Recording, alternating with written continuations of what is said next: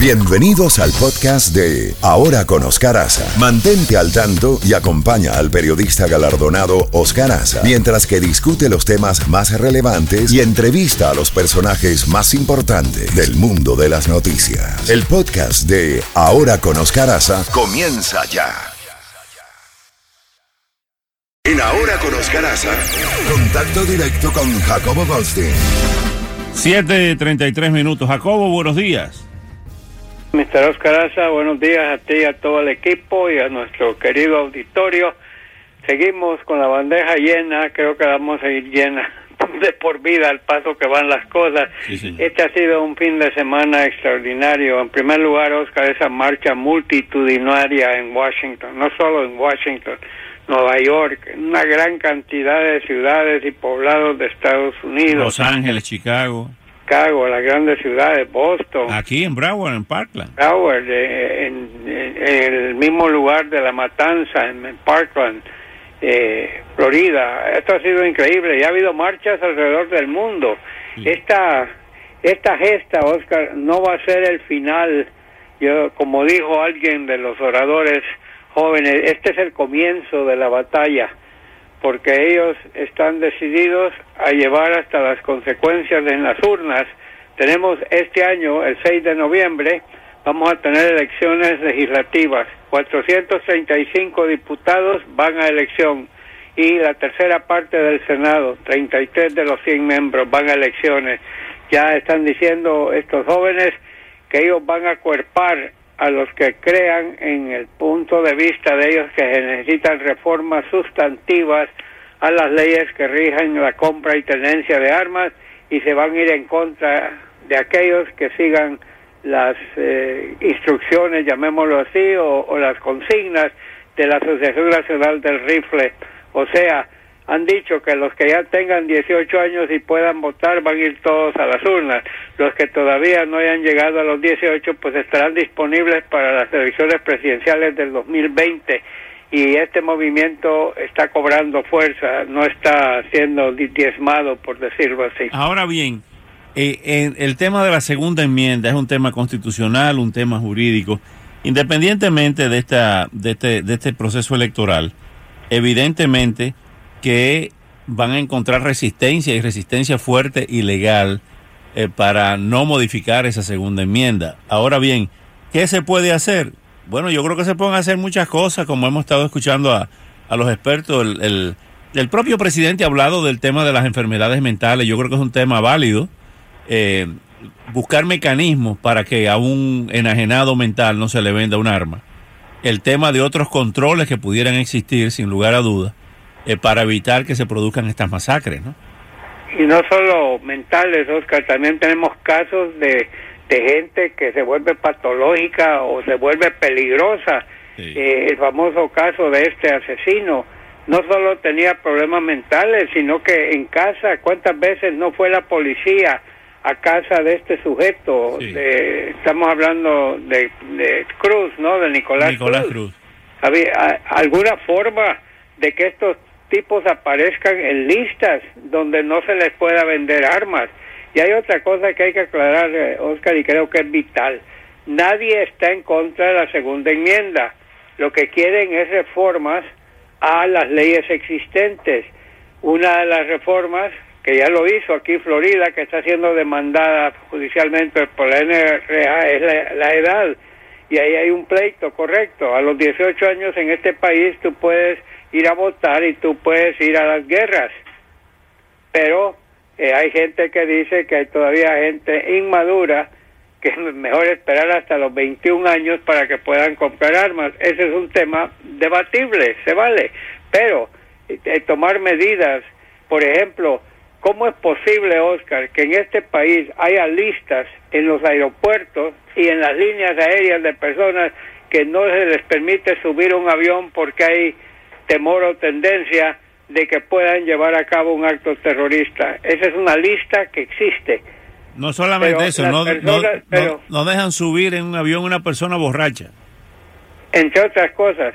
Pero, Oscar, pero también esa lista eh, no excluye, eh, o sea, los que compran armas esos nombres no están en la lista de los que compran armas, o sea, están en la lista para no subirse un avión, pero no están en una lista para que no les vendan armas.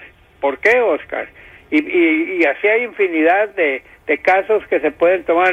La, otra pregunta obligada es, ¿cuál es esa fascinación y, por qué se deben vender armas semiautomáticas y automáticas? Esas son armas de combate, Oscar, esas no son armas de cacería o de trofeos. ¿Por qué se, por qué se tienen que vender esas armas? En ningún momento eh, ah, se está hablando de cancelar la enmienda 2 de la Constitución, de que la gente no pueda tener armas. Lo que se están pidiendo es ciertos controles que son válidos. eso, es bueno que tú lo hayas aclarado, porque existe mucha confusión de personas que están eh, escribiendo en las redes sociales que se está pidiendo que se elimine la segunda enmienda. Eso no está planteado. No, en ningún momento está planteado. Está planteado controles y controles válidos. No son no son controles eh, que están eh, vaya contra un grupo, contra una raza o contra nada. Son controles que se le aplicarían a todo el mundo. Oscar, ¿cómo es posible que uno no pueda manejar un carro si no tiene licencia? Puedes comprar un carro, no sé si te lo venderían si no le muestras la licencia, pero importa. Pero ¿Por qué exigen licencias? Para proteger a la ciudadanía, para proteger a la propiedad. Digo, hay, hay, hay un montón de, derechos que, que, tenemos en la Constitución, pero que no impiden que haya reglamentos también, Oscar. y eso es. lo que eh, eh, la lucha no es contra la segunda enmienda, la lucha es por el control adecuado eh, pasando, de, las armas. Pasando a otro tema antes que se nos vaya el tiempo, Jacobo, existe el tema este de los diplomáticos eh, de lo que se filtró en la prensa este fin de semana también, de que asesores del presidente Trump le habían dicho que expulsara a diplomáticos rusos en solidaridad con eh, los británicos. Y el presidente, pues, eh, según esto, ah, no sé si lo ha considerado o no. Lo está pensando, Oscar, porque ya van varias cosas. Por ejemplo, el presidente en varias ocasiones se ha visto prácticamente obligado por el Congreso a firmar, ¿te acuerdas las sanciones contra Rusia? Sí. Las firmó, pero no las echó a andar hasta siete u ocho meses después. Eh, en este caso, el, el subsecretario de Justicia, Rod Rosenstein, acaba de encauzar a 13 diplomáticos eh, rusos eh, por haber estado involucrados aquí en actos indebidos se le está pidiendo al presidente Trump que en solidaridad con el Reino Unido, que ya deportó a 23 diplomáticos rusos, y parece que se está gestando un movimiento dentro de la Unión Europea para que todo el mundo expulse a unos cuantos como señal de solidaridad con el Reino Unido y el envenenamiento del ex espía ruso y de su hija y de, y de actos en el pasado, ¿no? Sí, Eso va. Luego tenemos también importante, se habla, CNN ya está diciendo que fuente fidedigna les ha dado la noticia que va a ser relevado de su cargo el secretario de Asuntos de Veteranos, David Shulkin, que por cierto está en la mala vista, en la mira del presidente, de que él y su esposa se echaron un viaje carísimo a Europa por cuenta del gobierno. Digo, esas cosas, ya hemos visto varios abusos, Oscar, dentro de algunos miembros del gabinete, eh, y este señor ya está, es casi un hecho. Otros medios también están reportando que, que ya va a ir para afuera David Schulke. Con este señor sumarían cerca de 25, Oscar, las personas que siendo Trump primero candidato a ser el candidato eh, republicano, después siendo el candidato presidencial republicano, después siendo presidente electo y después siendo presidente ya más de 14 meses, cerca de 25 personas o han sido despedidas o han sido eh, renunciadas, que es una forma elegante de decir renuncia antes de que te eche, y algunos que han renunciado por razones personales o porque no les gusta cómo andan las cosas. Nunca en la historia de este país, por lo menos desde los últimos cien y pico de años, se ha visto tanto movimiento de, despidos y renuncias en los primeros, digamos, 14 meses de, de un gobierno. Eh, y, eh, eh, sí, dime. Sí, no, lo que estaban diciendo que y, están diciendo que hay caos en la Casa Blanca. ayer salió, no sé qué programa de televisión, uno de los grandes amigos del presidente Trump, que es dueño de una cadena importante de medios, que dice que el presidente niega, y creo que también en Twitter el presidente niega que haya que haya relajo dentro de su entorno o que haya, eh, ¿cuál sería la palabra indicada? Tanto turmoil. Eh, inestabilidad. Luchas internas, me supongo. Y, y, eso eso va. Y también, como te digo, estamos eh, muy pendientes de todos estos cambios. Ha habido muchas críticas por el nombramiento de John Bolton como asesor de seguridad nacional. Ese es un puesto que no tiene que pasar por el Senado. Desde el momento que lo nombró el presidente y cuando lo juramente va a ser su asesor de seguridad nacional, eh, el señor Bolton es considerado de la línea dura. En este país hay dos líneas, o eres halcón o eres... Eh, paloma. Sí, halcón o paloma. Correcto, no hay una canción de Julio Iglesias si eres halcón o paloma. Gavilán, o paloma de José José. Gavilán o paloma, ok, digámosle Gavilán también. Y, y Bolton es considerado de los gavilanes fuertes, de los halcones fuertes, pero eso no indica de que va a llegar con el machete desenvainado ni que va a convencer al presidente Trump que ataque inmediatamente a Irán, que han sido objeto de críticas grandes de Bolton que sí, y de Corea del Norte. Yo creo que él va ahí y va a hablar con el presidente. Al final de cuentas, el que toma la decisión es el presidente, no es el asesor de claro, eh, eso, eso es cierto. Jacobo, el presidente, el nuevo presidente de Perú, tomó posesión, pero antes de eso pasamos ya al reportaje, uno de los reportajes de Puigdemont, que ha sido arrestado por la policía alemana. Los disturbios anoche en Barcelona fueron terribles, hay 88 heridos eh, y 6 arrestados en unos disturbios eh, llevados a cabo por la como reacción a la, detención de Puigdemont, que pudiera ser eh, llevado extraditado a España y allí pues y, eh, vaya a dar con sus huesos al bote, ¿no? Tú sabes, Oscar, yo tengo muchos amigos y tengo una gran amiga en España que sabe mucho de política interior y exterior y ella me decía que todo este refuego en Cataluña son aproximadamente dos millones de personas las que están incitando todo esto.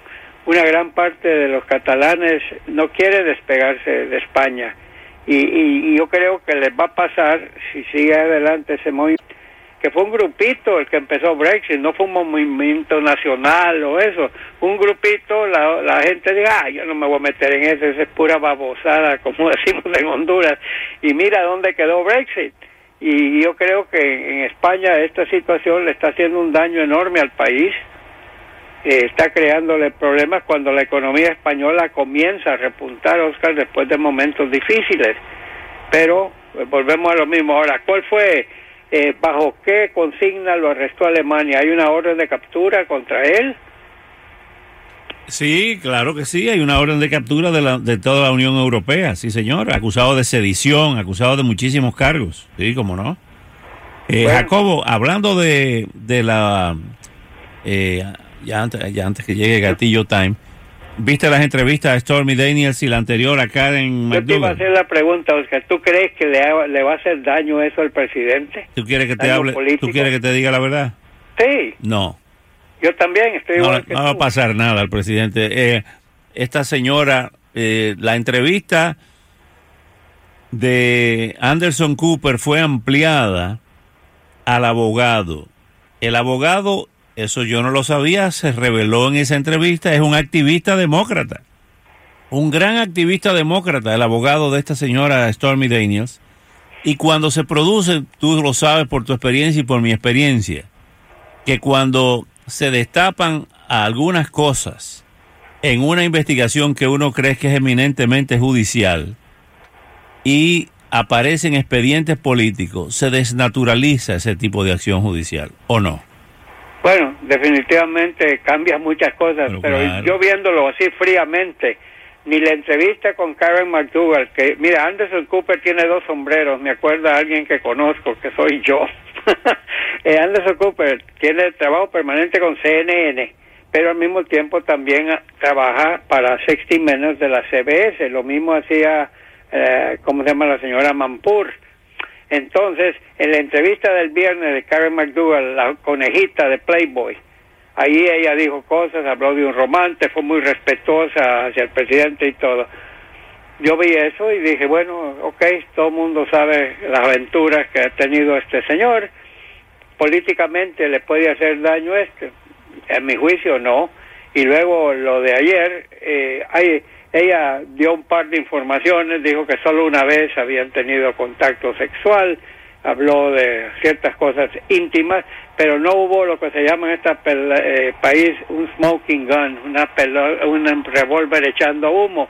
No vi nada en estos momentos, a menos que salga algo de, del pago del abogado de ella, el del pago del abogado del presidente. Eh, eso, eso, eh, mil dólares. Si eso es considerado un, digamos, una donación a la campaña que no fue reportada, puede surgir algo de ahí. Mira, él no era él no era ni presidente ni estaba en campaña cuando eso ocurrió en el 2006. Estaba fuera de todo eso, fue una cuestión privada. Eh, siendo honesto, eh, como siempre somos tú y yo, decirnos la verdad eh, y decirle la verdad a los oyentes. Ahí no va a pasar nada. Ella, la impresión que dio, es una mujer buscando dinero y buscando fama. La otra es un poco diferente la otra ya, ya estaba casado con Melania, ya estaba más cerca de su candidatura. Eh, y en ese caso, la impresión que me dio la primera entrevista con Karen McDougall es que ella se enamoró y él se enamoró de ella también.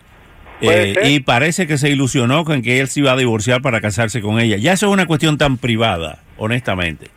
Y que sucede, y es tan común que eso suceda, que no, no tiene implicaciones mayores eh, y este caso de esta, de esta señorita, eh, digo señorita porque su estatus es de, señorita, eh, legal, la, la Stormy Daniels que se llama Stephanie Clifford, es el verdadero nombre, pues ya eso es harina de otro costal. Y en la entrevista la vi muy, muy veterana.